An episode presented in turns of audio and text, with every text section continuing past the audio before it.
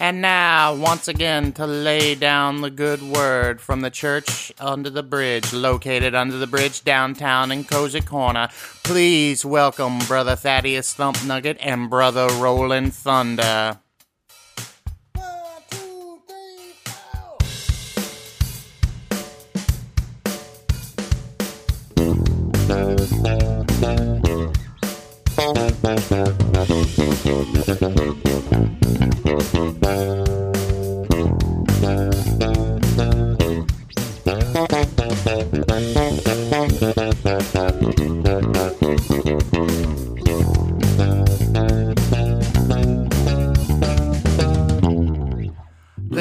Under the bridge, located under the bridge downtown in Cozy Corner, where true men don't kill coyotes and Catholic schoolgirls rule.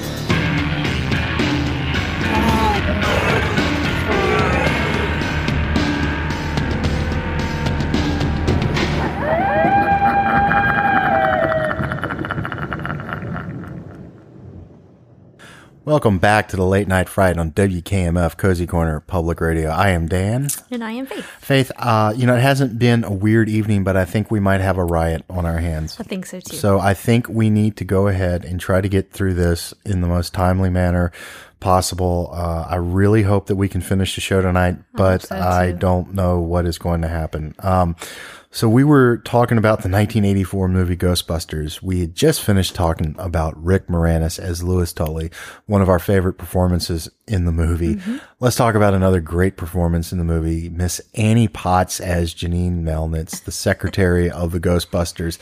I made this comment when we were watching the movie. You nodded your head and you smirked. I said, I believe that there's a little bit of Janine in you. Do you agree with that assessment? yes, I do. I would like it to be noted right now for you and for our listeners um, that we have now compared you to both Janine Melnitz from the Ghostbusters and Dutch Schaefer from Predator, played by Arnold Schwarzenegger. So what exactly are you seeing in her that's in me?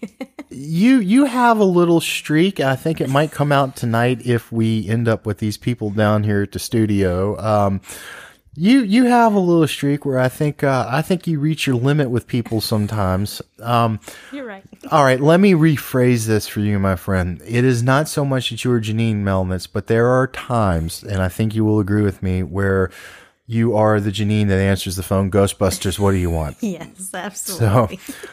Um, you really like Janine, oh, I didn't you? Janine. Yes. Um, I I love Annie Potts. I I love her in this movie. Um, I'm going. I'm looking at my notes here. That's right, people. We prepare for this show, and I'm looking at my notes here. And really, the question I have about Annie Potts and Janine is, how awesome is Janine? oh, she's totally awesome. So we're going with very, Very, very awesome. very. Is she cakeball awesome? Yeah, I think so. She's cakeball awesome. She's the one I would like to get on the show. I would like to get Annie Potts on the late night fright, well, along with all of them. All of them. I was gonna but uh, they'll uh, all get cake balls. they'll all get cake balls, but not you, cozy corner, because because these are mine. Jeff Fanghorn had to ruin that for for you and for us. Um, so we uh, Annie Potts. Uh, let's talk about uh, another supporting player here. Uh, the antagonist of the piece, William Atherton, as Walter Peck, the guy from the EPA, or as we like to call him here at the Late Night Fright. Faith, would you like to tell them what we call him here oh, at the Late he- Night Fright? He's dickless. He's Dickless. That's who he is. He's dickless. Um, I might be jumping the gun here, but I do believe that might be both of our favorite lines Yeah. in the Oh, movie. absolutely. Mm-hmm. Yes, this man has no dick. Uh, he's great in this movie. He's He he's great in this movie, and he would go on to play the same kind of jackass in Die Hard a few years later when he played. Um, oh, his name in that movie is escape. Um, Richard Thornburg. That was his name. Richard. He's he's a jackass in Ghostbusters, and he's a jackass in Die Hard. I believe he plays a jackass in Real Genius, which tells me he must be one of the nicest men in the entire world. Uh, what did what did you think of uh, Dickless in this movie? that cracks me up. I enjoyed him a lot. Um, I think we had talked. Did we talk about him throughout the week? We we we kind of hint we we were hinting around Maybe we were beating around it with him. him to Um, myself. but uh, what do you have? Let's let's hear what you have on on old Walter Peck. well, I think we were going to talk about. You're going to ask me if he's a, a villain. Yes, he is the antagonist of the piece because it is his direct action that releases the ghost. Now, is he a villain though? See, that's a that's where I'm a little torn. I, I feel like he had a point. he I think he had a very good he had point. A very good point. I think he had a very good point. Now, again, as I said, he is a jackass. He straight up lies to the mayor Right. Uh, in in a scene right after Like that. he's a jackass with a point, technically. he's a jackass with a point. I think, I I think that any um, anybody uh, with some degree of authority would definitely want to be checking out what Right. you know what these. I think there would be some oversight on these guys, especially if they're running around the town with unlicensed nuclear accelerators on their back, which they have not properly field tested. uh, I. I I think he's an arrogant jackass. I Mm-hmm. don't really think of him as a villain. I, I think of him just as the antagonist. yeah. antagonist. I now don't, I don't think villain. now let me let me ask this question though, and this just occurred to me. I don't know if you have a good answer. If Peter Venkman had been just a little nicer to him in the beginning, do you think possibly then maybe some of that would have been averted, or would he have just gone for it? Know. See, that's a that's a. I don't know that we'll get the answer. I don't know if it's one way or the other. I um, I really don't know, but I think that's a. I think that's a good question. It is. Uh, they were they were going to butt heads either way. I think so too. I think, but you know, and that's uh, but it, we were talking about how the movie's grounded in the business side of things, and he's one of those obstacles, this government intervention, uh, that, uh, again, just kind of gives them the underdog status. Like the government's out to get them. And yeah, think about that. The government is out to get them. Is there anything worse than the government out for you?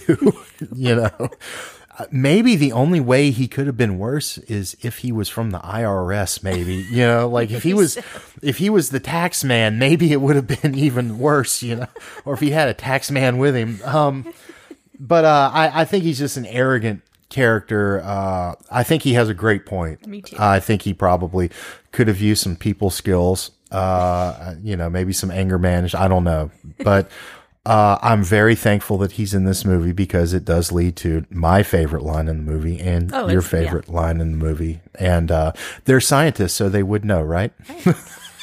they would know. Uh, but I, I do want to, uh, I do want to say that I think he's great in the movie. Yeah, I think it's. Mm-hmm. a great, because he only got two or three scenes and you remember him in that movie.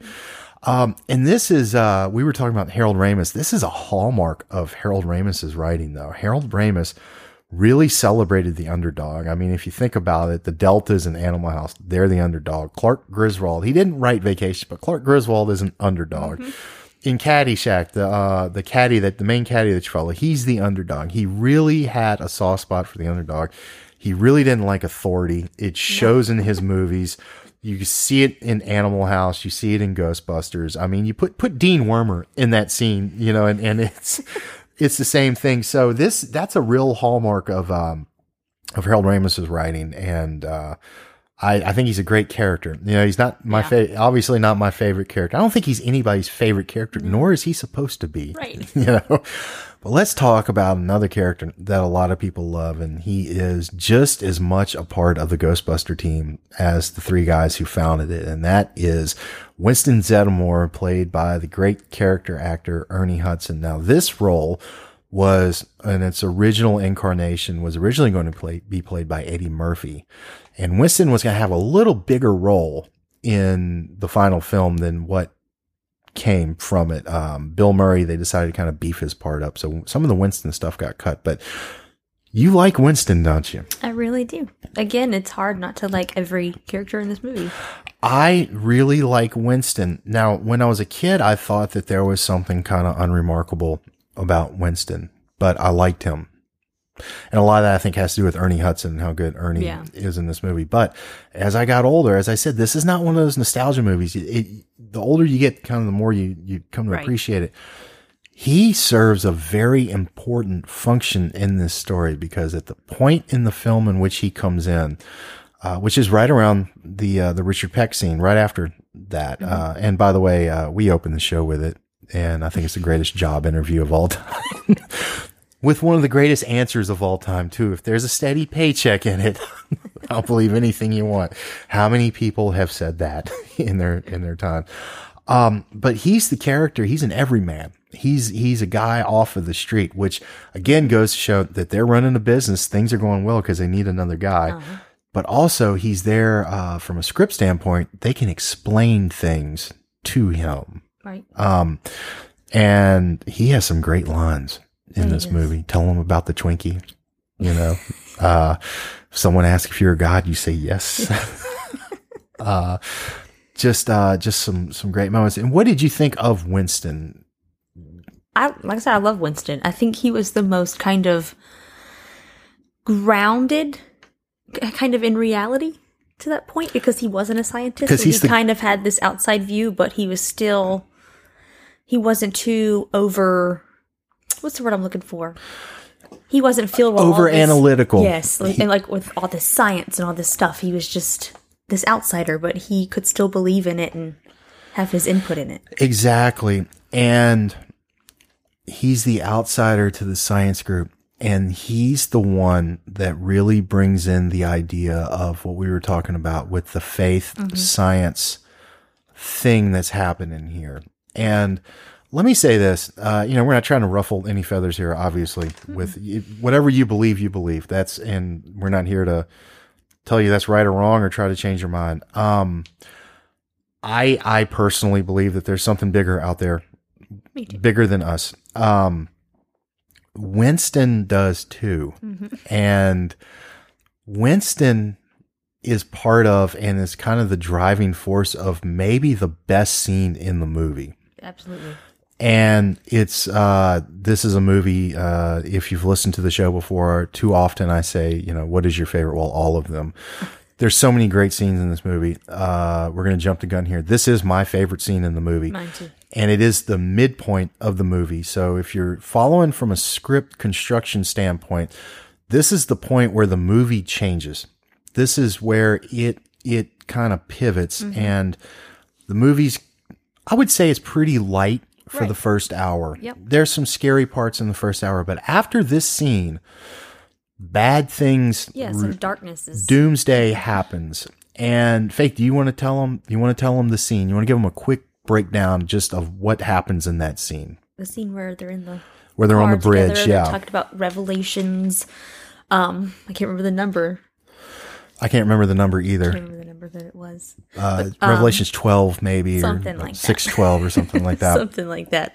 But Winston believes that this may be the end of the world when all of these things come out of the ground and come back to what I love about what I love about the scene, and I want to give extreme credit, uh, extreme amounts of credit to both guys in that scene. Now, let's uh, because we're talking about Winston, let's talk about Dan Aykroyd in that scene for just a minute. He's the funny guy, right? Mm-hmm. I mean, he's a he's a he's a comedic actor, right? How serious is he in that scene? very serious. And how much do you buy it? That look on his face, 100%. what's amazing let's the writing of that the way that this plays out with has it ever occurred to you that the dead are rising why we've been so busy Right. lately and why this stuff has been happening has never even entered ray's mind it's just happening and that look on his face when he realizes wait there might be something more to what is going on here. Right. And he's also at that point uh, holding the uh, the blueprints for the apartment, and so Mm-hmm. there's that mystery of what's what's really kind of going on here. And Ernie Hudson talking about uh, when he finishes that that quote from Revelations, and uh, you know, and the dead have been rising, Mm-hmm. and Aykroyd being terrified. I think he's scared. I think Ray yeah. is is legitimately scared in that movie, and then they play the music and they and they're on their way. I think uh, there's a you can watch that clip on YouTube, and somebody titled the video "The Greatest 90 Seconds in the History of Cinema," and I'm not gonna lie to you, I'm I'm kind of hard pressed to uh, disagree with them. It's it's pretty good. The music is great. The acting is great. Um, like I said, Winston Zeddemore, he's not just there. He's not just there. And Ernie Hudson, I think, is is just absolutely wonderful. Uh, let's see. So, good movie. Absolutely. Good movie. Wonderful movie. Real quick, let's talk about the effects. All right. Let's talk about the effect. What did you think about the effects? This is a 35 year old movie. What did what did you think about those effects? They were terrifying. I think they stand up. think I think so, they really stand up. I I think that uh, you had some really talented people working on that movie, Absolutely. and they brought their complete A game. And uh, really, like I said, we're going to go back to the beginning. Let's, let's the guy who thought this up. So from Dan Aykroyd's brain to to the uh, to the molders and sculptors over there. I don't know if it was ILM doing it. I can't remember if it was them or not, but some really great effects have, have stood the test of time. I like the uh, I like the librarian uh, at the beginning. I think that's a great effect. Yeah. That reminded me of Raiders of the Lost Ark. Did it remind you of bit, of yeah. Raiders a little bit? Uh, Slimer's wonderful. Oh, I love uh, the the proton pack effects are, are great. It's but you know what? What I love about the effects in this movie is that they don't get in the way. I was never um even as a kid, I was never, ooh, wow, look at you know, look at that. It was just part of the story, and I think they used them as a as a tool to tell the story. And I think, you know, uh, that's the light. You know, they talk about movies being you know sound and light and magic and movement, and that's part of the magic of this movie. And they're pretty seamless for the most part. You know, Ivan Reitman has said they were rushed and they had to, you know, some things, some scenes you can see some wires in. You know what? I can't see them. I don't care. I don't care if I can see Never them noticed them. um, you know, and he, uh, doing the research for this, it turns out he worked on Broadway and, and did some, um, uh, special effects on Broadway. So he brought a lot of that to, especially the scene where she's levitating above the bed. Uh, Oh he, yeah, I he was read where pull- the posts were in the Right. the curtain or something. Right, so- right. Just really, really neat things. And what I like about that scene too, uh, uh, listen, I like special effects. Um, I, I don't, I don't really kind of get off on, you know, on how they're made, uh, or all that. It, you know, they are what they are. I like them when they're being used to tell a story. One of the things I really like in this though is when she's, when she's levitated and Bill Murray runs his hand along her almost as if to show that there's no wires there. I, I- don't know if that was intended to kind of you know be a wink to the audience, like, "Hey, look, there's no wires Right. here." But uh, I thought, uh, I thought, I think it's wonderful. I think the entire movie is wonderful. I think too. it's all of these things working working together that just make it. There was nothing in it that was like unintentional or overlooked. Everything was kind of placed perfectly and There, there's no fat. No. There's no fat on it. And what I was talking about earlier with uh, with the construction of this movie, everything means something. Everything is there for for a reason. Nobody goes off on a tangent. Um, I I don't want to. I didn't really want to go there uh, too much with this, but uh, there's an elephant in the room tonight. There was a remake of this movie in 2016. Um, depending on who you talk to, uh, it did not do well at the box office. Uh, the failure of which will be blamed on several different things depending on who you talk to. Now, they recast the four leads uh, as females. I don't care.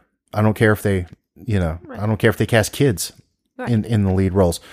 What I want to see when I see a Ghostbusters movie is I want to see something like this. I want to see something special and fantastic with tone and uh, that tells a really good story. Exactly. I didn't think that the 2016 movie told a good story it didn't.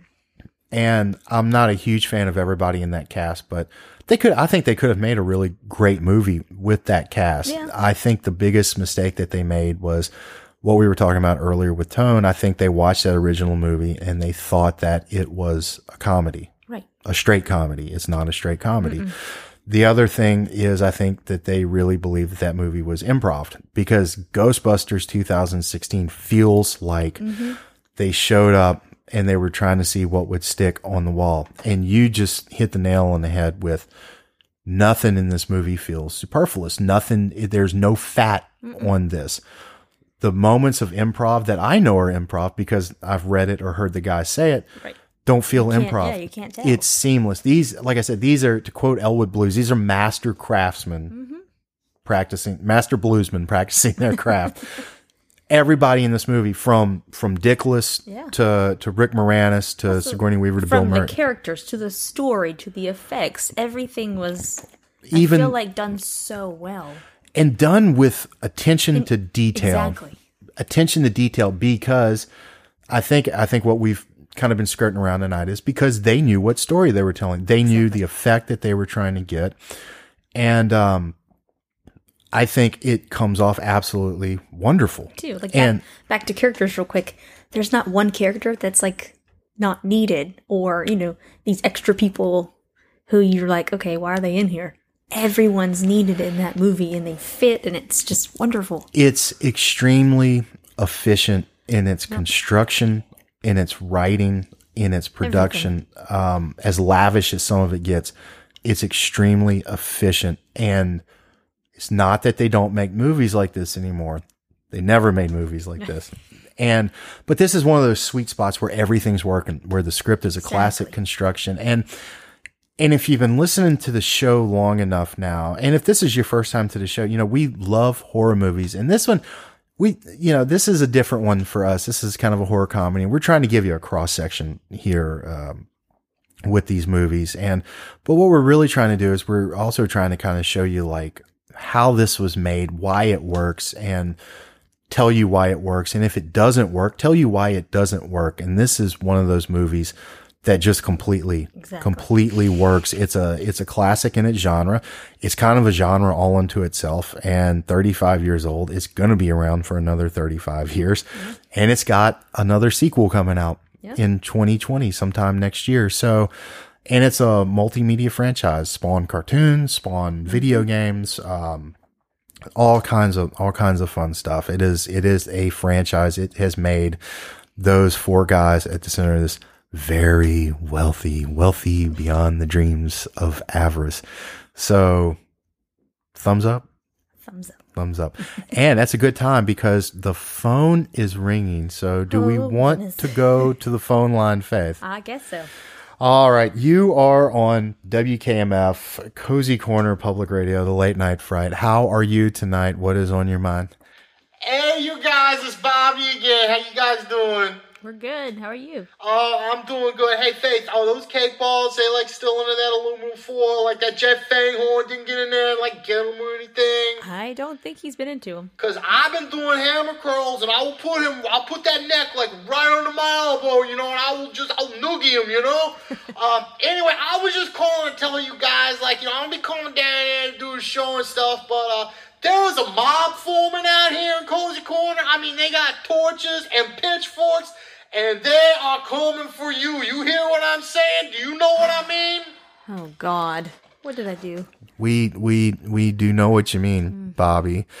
Anyway, I mean, you guys are like my best friends, you know what I mean? We've been through so much together. You guys made me, you know, like cake balls, you know, and, uh, anyway, uh, if I was you guys, I would try to start wrapping things up, you know? Yeah, Bobby. We'll uh we'll we'll do our best, man. We'll see you when you get down here. All right, guys, I'm gonna do, uh, I'm gonna do some of these, uh, one-arm push-ups, but I'll be down there in a while, okay? All right, buddy. We'll catch you on the flip. Faith, um, they can come down here all they want. I am gonna finish the show Me- Me too. because we have never finished this I- show. I know. if you've been listening to the show, you know that we've we've never finished the show. So we are going to take a very quick break, but when we come back, we are going to have some music. Did you know that? I bet you didn't know that, Faith. We're going to have some music. Who we got? We have an artist here from Cozy Corner. He calls himself Sensitive Guy. All right. He's got a song. It's called Four Winds. I like it. I think it's a. I think it's a good track. It's uh. I can't wait to hear. Um, well, we're gonna you're gonna hear it when we come back from the break. What do you think about that? I'm ready for it. I am Dan. And I'm Faith. You're listening to Late Night Fright. We'll see you on the other side.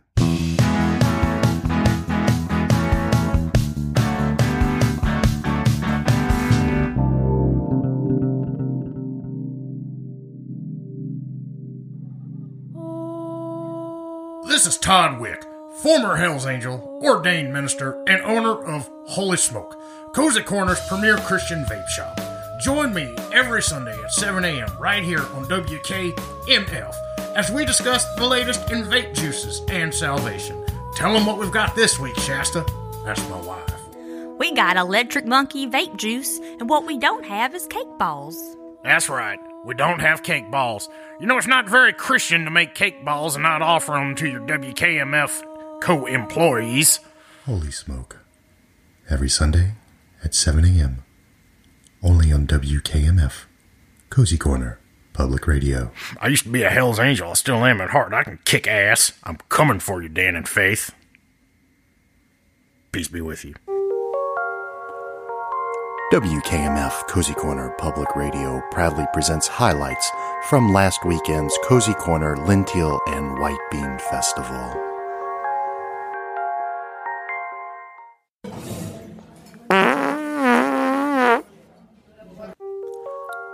You've been listening to highlights from the Cozy Corner Lentil and White Bean Festival. Hey, Faith. Hey, What are we going to be watching next week at the King's Palace Drive In Theater? Batman Returns. We'll be right back. Gwenny. Goop. Gwenny. Goop. Gwenny. Goop. Lady. Lawyer. Gwenny. Goop. Gwenny. Goop. Gwenny. Goop. Lady. Lawyer. I'm Gwenny Goop, lady lawyer, and I'm wearing my big girl legal briefs, and I'm ready to sue their asses off. Gwenny. Goop. Lady. Lawyer. Punk rock. Lady. Lawyer. Punk rock. Lady. Lawyer. Gwenny. Goop. Lady. Lawyer.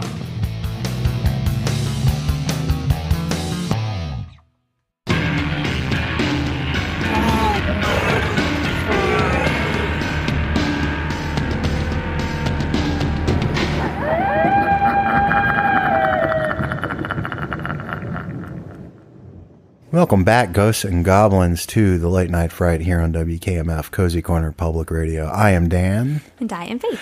and we have a new piece of music tonight. This is an exclusive to the Late Night Fright.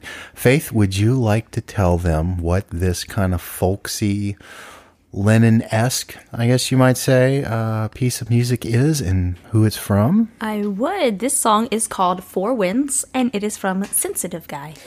Sensitive Guy right here in Cozy Corner, and you're going to hear Four Winds right now on the Late Night Fright. See you on the other side.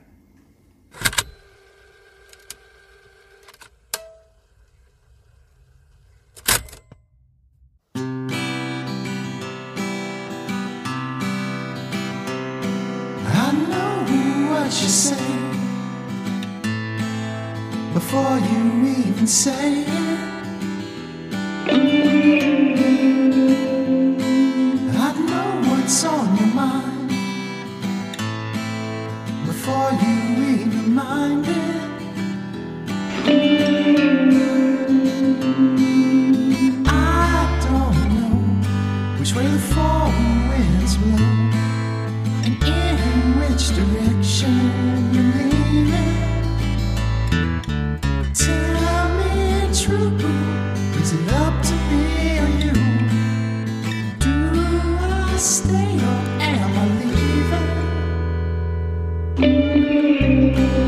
you.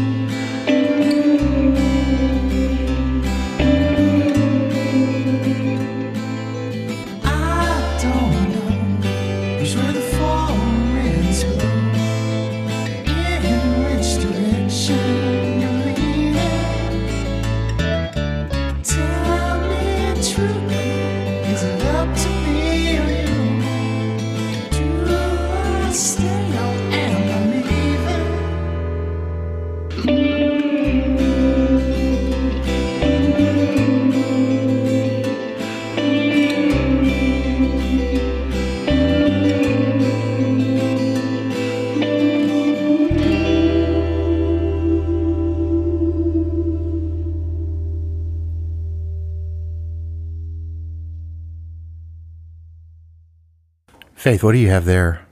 I have a letter from the prison. I think you should read it. All right, here we go.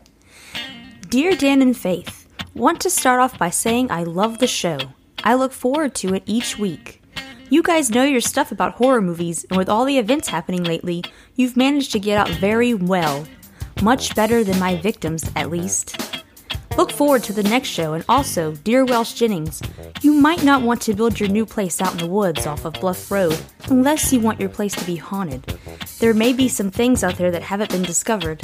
And Dan, you can drop the soap around me anytime if you know what I mean. Stay creepy, Billy Bob. That was terrifying. We'll be right back.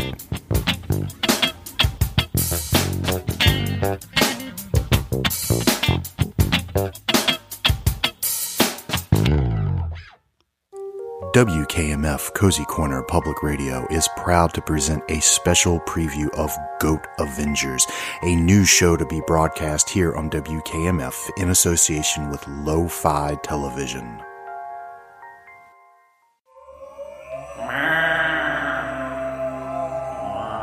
My name is Zap Bagels. I never believed in goats until I went to a petting zoo. That experience changed me forever.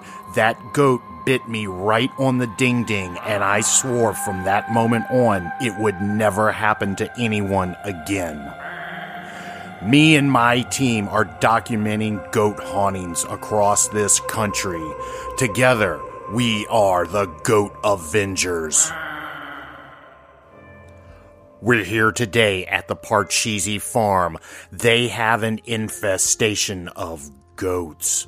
Our investigation begins with an interview of old farmer Parcheesi. So, Farmer Parcheesi, how did it happen? Well, one night me and the missus was in bed and we heard this brrr.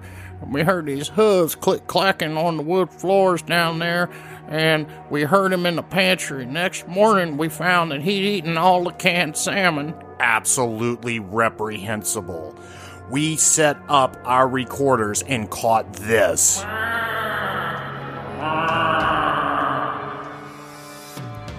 Confident the infestation was real, it was time to call that Billy Goat out. Hey, I hear you like to eat canned salmon. I've got something you can eat. Why don't you come out and get me? You think you're bad? Billy Goat Gruff ain't so rough. He made a play for my ding ding, but luckily we got him before he got us. Be sure to tune in to WKMF Cozy Corner Public Radio for the continuing adventures of the Goat Avengers.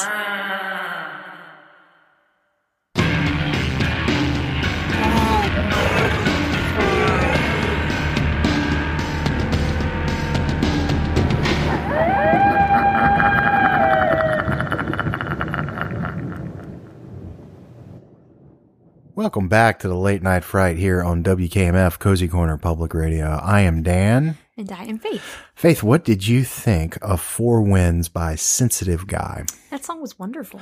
I thought it was a very nice track. I'm thinking we might have a situation here like we do with Weird Gal, where this guy, because I didn't see him drop anything off. I didn't either. And he dropped it off on the same kind of cassette tape that Weird Gal hmm. drops her tunes off on. Interesting. So, you know, it's never dull here in Cozy Corner. Never. But, you know, speaking of dull, it's been kind of, I don't want to say dull tonight, but it hasn't been as weird as it usually is, except for me dropping my glasses, which I just did. And you probably heard that there at home. And that's okay because we're going to leave it in. Um, live radio, people, live radio. Uh, we have been talking tonight about the 1984 classic movie Ghostbusters. One thing that we didn't do tonight, usually we have a bumper. We didn't do a bumper tonight because I feel like the discussion was going to be a little longer. Um, this movie made a lot of money when it came out. This movie made close to, I think, $250 million in wow. 1984 dollars. And uh, and also it wasn't the number one movie at the box office that year. It was Beverly Hills Cop, which I think made like a million more or something like this. I think adjusted for inflation, it's like 650 or 700 million dollars, maybe eight. Wow. Uh, we're talking like Avengers type money. Um, so this was a huge hit. It really connected with people. Um, and like I said, it spawned this multimedia uh, empire. There was a TV show in 1986, a cartoon called The Real Ghostbusters that was a big hit. I used to watch it growing up. I still love it. I think they're available on Netflix if I'm not mistaken. It's it was a really kind of wonderful creative show for for a few years. Uh, some really neat stuff and kind of made Slimer a household name. Uh, in fact, I think that's the show that gave him the name Slimer.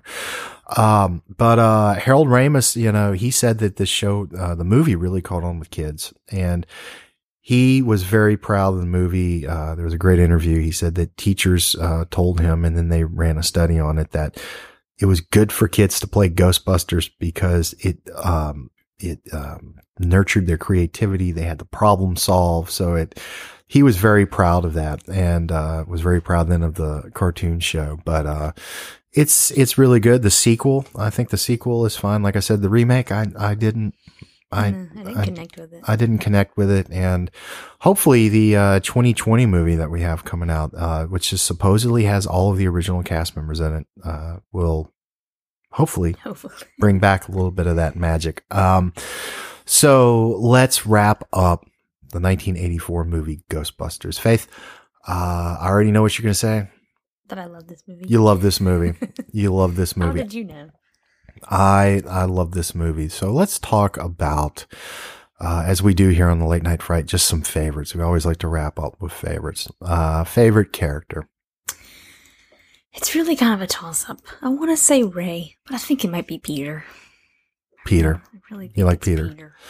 I I like Peter. I'm gonna I'm gonna go with Ray, but I'm gonna I'm gonna throw a little curveball there. Ray is my favorite character, but I do think that my favorite performance in the movie is Bill Murray. I I don't. Mhm. It's kind of impossible to. This is it. It is an ensemble piece, but it kind of is his movie. He really eats in this movie, you know. And uh but Ray Ray just Oh, he's incredible. he's- That's why it's hard for me to pick between the two. He's incredible. and I want to give Dan Aykroyd some real props too, because as funny as that man can be, uh, and he can be, he really kind of plays a straight guy here. Mhm. He's, he, and nobody in this cast really goes for the big laugh. There's no like joke. Everything just comes from them Right. and, and the situation. But, uh, I, I think we're both right with those picks. Mhm. I, I'm, I think we're, we're both right. So, uh, favorite scene? Did you have a favorite scene? And don't, don't be me. Don't say all of them. All of them. All of them. I think we both probably did. We say it earlier that We did. Is there one outside of the bridge scene with, with the Armageddon? I like the Sigourney Weaver scene. The whole her being possessed part. I enjoyed that. the, uh, the, the horror movie part Yeah. where she's in the chair. I think that is possibly the best bit of directing in the movie. I think, I think that's a really great, well put together scene. And, uh, when we watched it again, very creepy. It is. It's extremely creepy. I think it's those hands. It's it's the hands coming out the chair. It's not the dog. It's the it's the hands. It's it's the hands. And if I'm not mistaken, I think one of them may have accidentally copped a feel on her. I think. I think. I you're think it did. And uh you know, these things happen. You're in a chair. You can't see what you're doing. It it it it happens. I'll I'll go with you on that scene. I like the I like the whole segment when they're in a hotel. The first their first night out, I think is is really good. Um, like I said, I'm not going to be me either and say all of them, but it's it's It's hard. it's a not to toss up. It's it's very hard not to say all of them because, like we said, so much in this movie is done really well. Exactly. And uh, so, favorite scene. Uh, did you have a favorite line? And this is another one where where it's. I it's think we're both. uh, yeah, yeah, it's true. This man has no dick. But then there's, you know, cats and dogs living That's together. My second favorite. You know, um, really, anytime Murray opens his mouth, um, everybody in this movie though has some really great lines. It kind of reminds me of Predator in that in Yeah. that sense. Like uh, Predator, I think up until this one has been the most quotable movie that we've done. Ghostbusters, I think, might be a little more quotable Yeah. than Predator.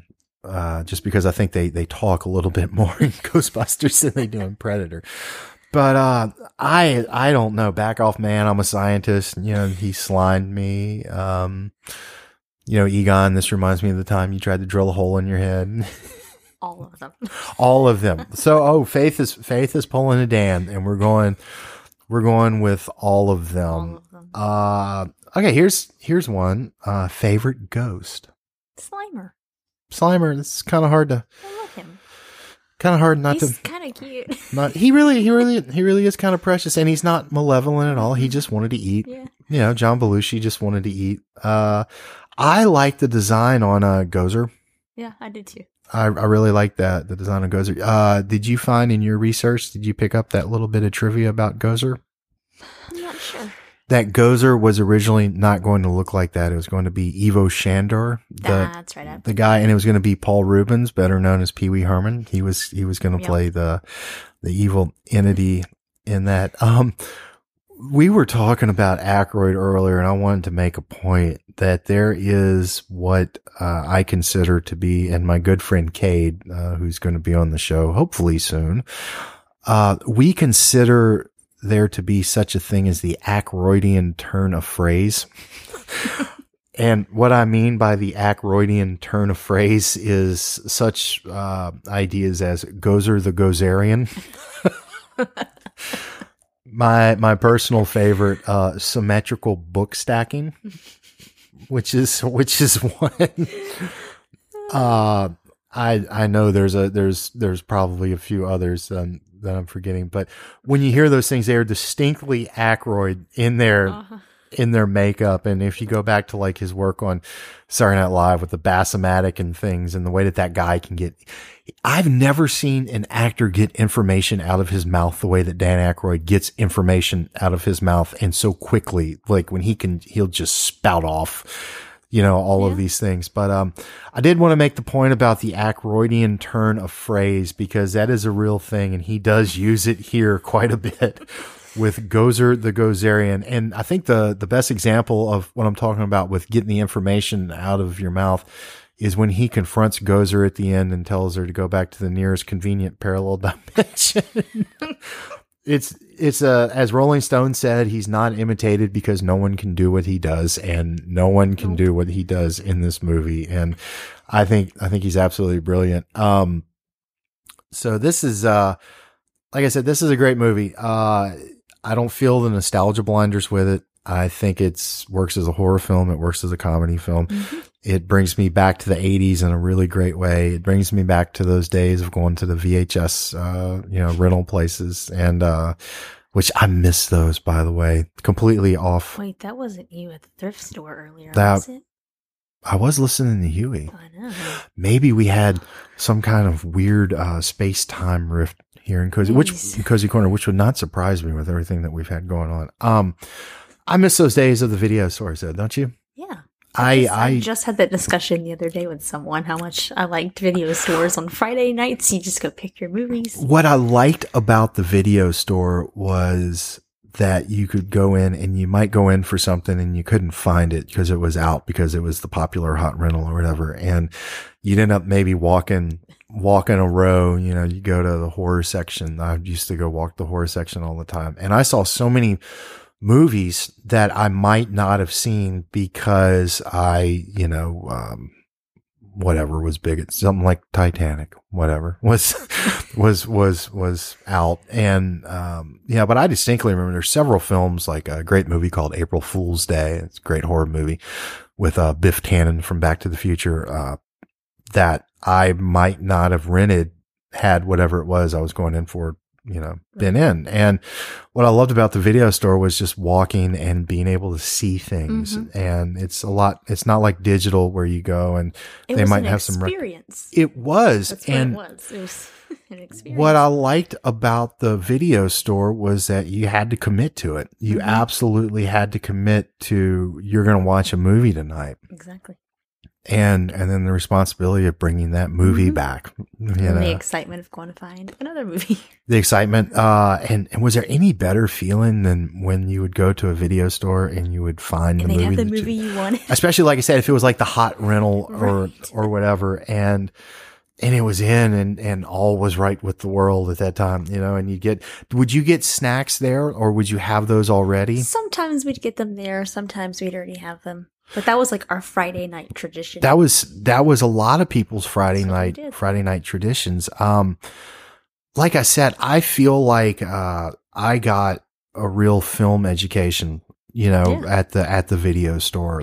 Um, being able, like I said, to go in there and see things Mhm. because everything was visible. And I feel like I love digital. I love being able to go on and buy something right then, being able to rent something right there. Right. There's a convenience to it, but I feel like you do lose a little bit of the You lose the experience. experience. And I feel like that that's kind of a bigger point. We might- get into that on a later episode. The the experience of movie watching, I think, is something that has um, it's kind of gotten better and worse. right. Because I feel like I used to watch more movies then, like I said, because you had that experience of going to pick them out. And now it's kind of like, no, you know, I guess I'll watch a movie tonight. It was it was a commitment. Yeah. It was definitely a commitment, and I feel like the the uh, the theater experience is not what it used to be. I used to go to the movies at least three times a month. I used to go at least three Sundays a month, and now that was at minimum. That was the minimum I would go, and I would see everything, everything that was. And this, I'm talking ten years. person. I'm talking 10 years ago. This is what I would do. And my Sunday evenings, I would, I would go to the movies and I feel like there's a lot more of a, um, selection at that time. Mhm. The comic book movies, and I love the comic book movies, but they hadn't really taken over. I don't feel like these days that there's a lot of selection. I feel like everything is a comic book movie or it's, I don't know what else, you know, is kind of out there, but these movies just kind of show up and they go away for a little while. And, uh, I don't feel like there's adult movies for adults Uh-uh. anymore. Yeah, there's plenty of adult movies out there. You can find those on the internet, but um, I don't feel like there's movies uh, for adults anymore. You know, we were talking. Uh, we watched Bull Durham one night together, and I don't know that a movie like Bull Durham gets made Mm-mm. today.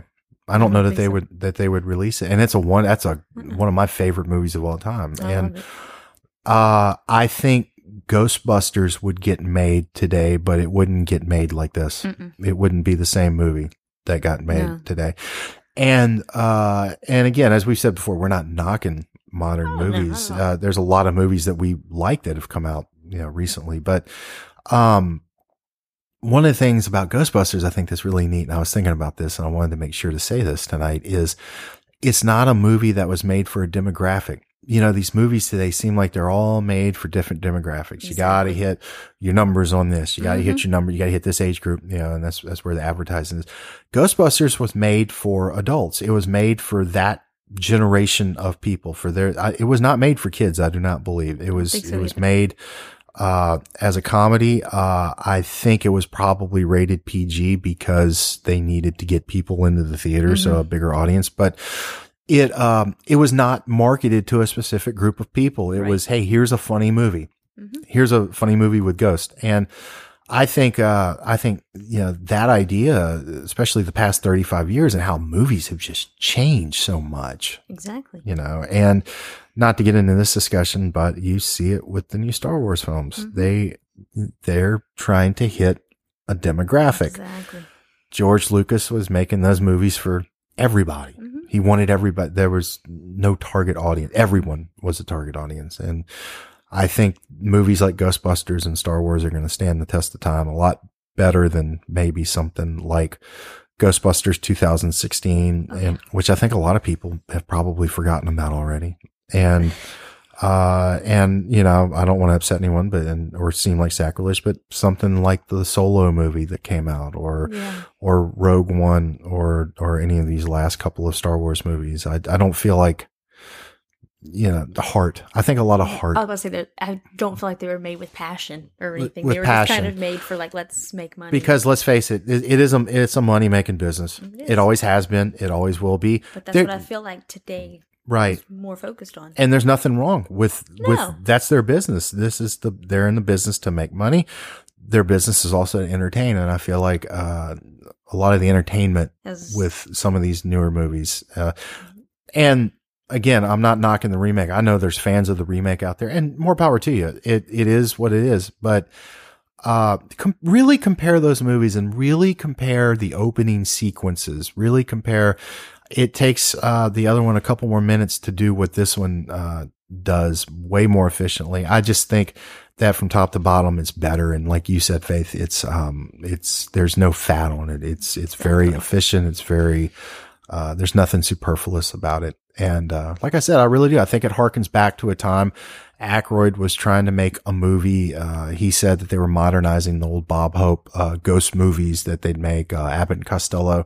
So they were modernizing a classic. Their heart was in the right place. They love those movies, and I think they made a classic themselves. And um, so, with all the talk about the modern movies that we just did, you know, there's this movie that's out there for you to go enjoy. Go, go watch Ghostbusters. Yes, love it. it. Love it. I hope you own a copy. And speaking of uh, classics, I don't know if the next movie that we're going to be watching is a classic, but I sure do like it a whole lot. Oh, me too. Yes. Do you want to tell them what we're going to be I watching next week? We are going to be watching Batman Returns. Starring Michael Keaton, One of my favorites. Michelle Pfeiffer, Danny Awesome. DeVito, Christopher Walken. Uh, I think it's a, I think it's a wonderful movie. I can't, I can't wait to watch it and talk about it next week. Um, There's a lot to say, I feel like. there's i think there's a lot There's to a i think there's a lot going on in that into. movie there's a lot to get into you're right and uh i don't we're gonna have this discussion next week and i feel bad that we have not finished our mount gushmore discussion yet so we're gonna get on that as well but let's just say it michael keaton is batman Yes, he is. is he the best batman Yes, he is. I wouldn't say that he's the best batman because he is batman he's just batman Exactly. Batman cannot be the best best Batman. no, I uh I I love I love this movie. I Me really too. can't wait to talk about it. And I wanted to go ahead and throw that out now because if you listen to the show, you're probably thinking to yourself, but you're a horror show. Well, yes, we do talk about horror movies, but we talk about boogers as well and booger movies. And I would say in Batman Returns, we've got one heck of a booger in Danny DeVito's Oh, yeah. one. And, uh, and I might even make the argument that Michael Keaton's Batman is kind of a booger too. I think he's got, a, I think he's got a little bit of the booger in him. So, but, uh, I'm looking forward to it. We are going to watch that movie and talk about it. And Faith, I'm looking at the clock. It's close I like we're that. close to signing off, but we do have to take one more break. So, Cozy Corner, this is a first. We might finish the show tonight. And of course, we're getting a phone call. hmm Should we take it? Let's go for it. These never end well, Faith. All right. You are on the late night fright, WKMF, Cozy Corner Public Radio. How are you this evening and what is on your mind?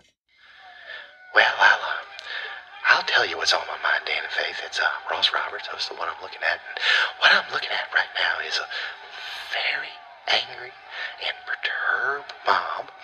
And uh, we do have pitchforks and torches. That is not the proverbial torches and pitchforks. I'm looking at real torches and real pitchforks.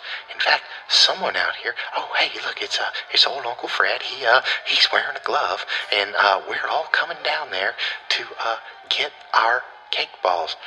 Yeah, that's right. Hey, old Uncle Fred, I'm coming down there. Hey, Faith, you listening? Yeah. I'm coming for you, bitch. He wants his cake balls. It is a, quite a scene out here, and we will be there momentarily. So you'd better be ready. We're coming for your balls. Wow, Faith. Uh, I don't know if time is going to be on our side tonight, as the old song says, but we are going to take a very quick break. We will hopefully see you on the other side. Hopefully so. I'm Dan. And I'm Faith. This is the late night fright.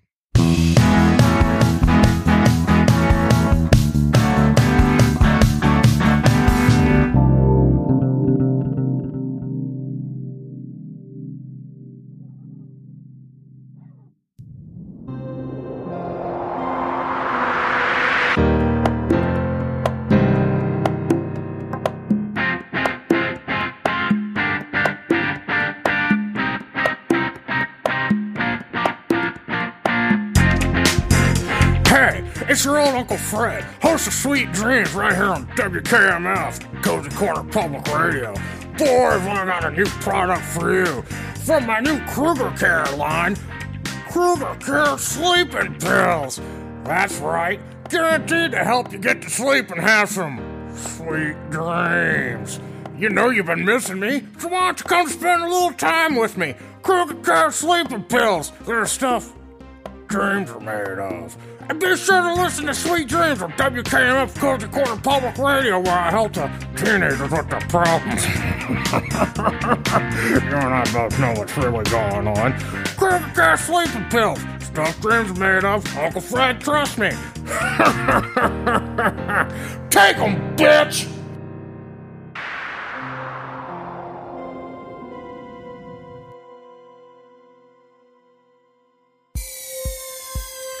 This is Dr. Palladium with my new creation, the Murder Bot. Available now at the Dark Depository. I am Murderbot, created by Dr. Palladium. I will plan murder, execute murder, clean crime scene, and dispose of body. I am Murderbot. I am also available for math tutoring and children's parties. I am Murderbot. Murderbot. Murderbot kill. Buy two murders and the third is free. Madame Hill's Juju Emporium, specializing in amulets, talismans, and spellbooks. Madame Hill's Juju Emporium, located on Sacred Burial Road next to King's Drive-In Theater. Madame Hill's Juju Emporium, Juju for you you.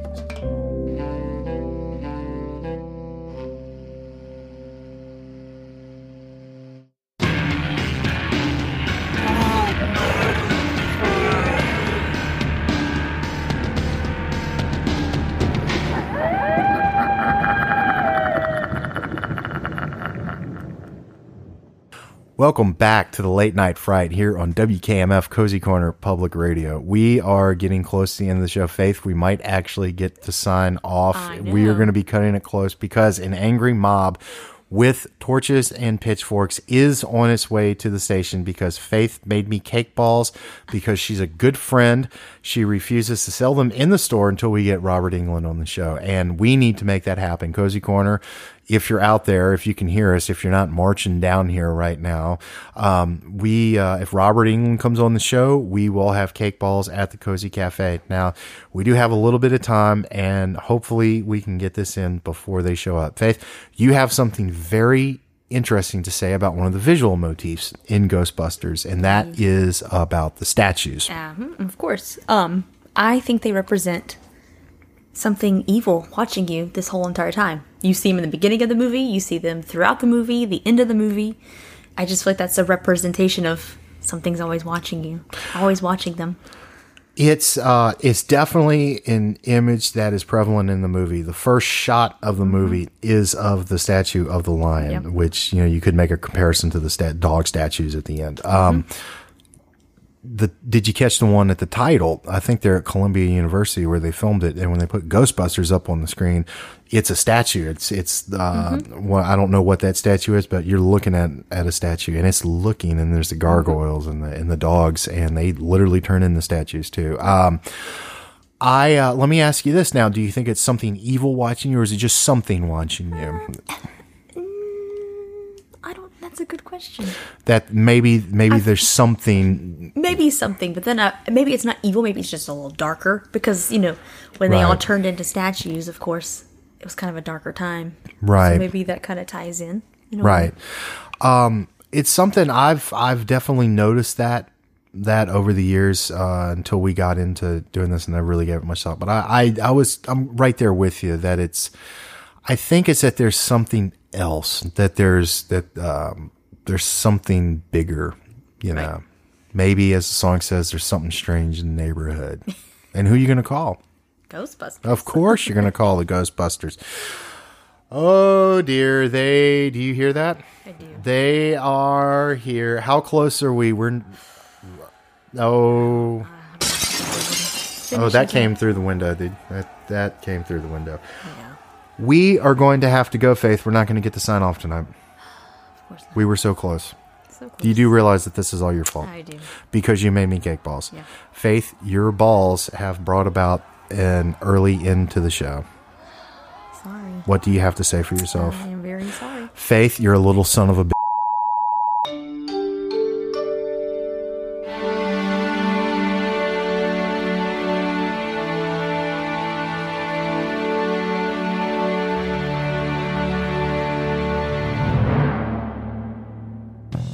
Hey everybody, it's Dan from the Late Night Fright.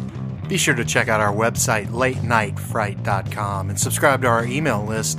Also, check us out on Instagram at the Late Night Fright Podcast. Sweet dreams. See you on the other side.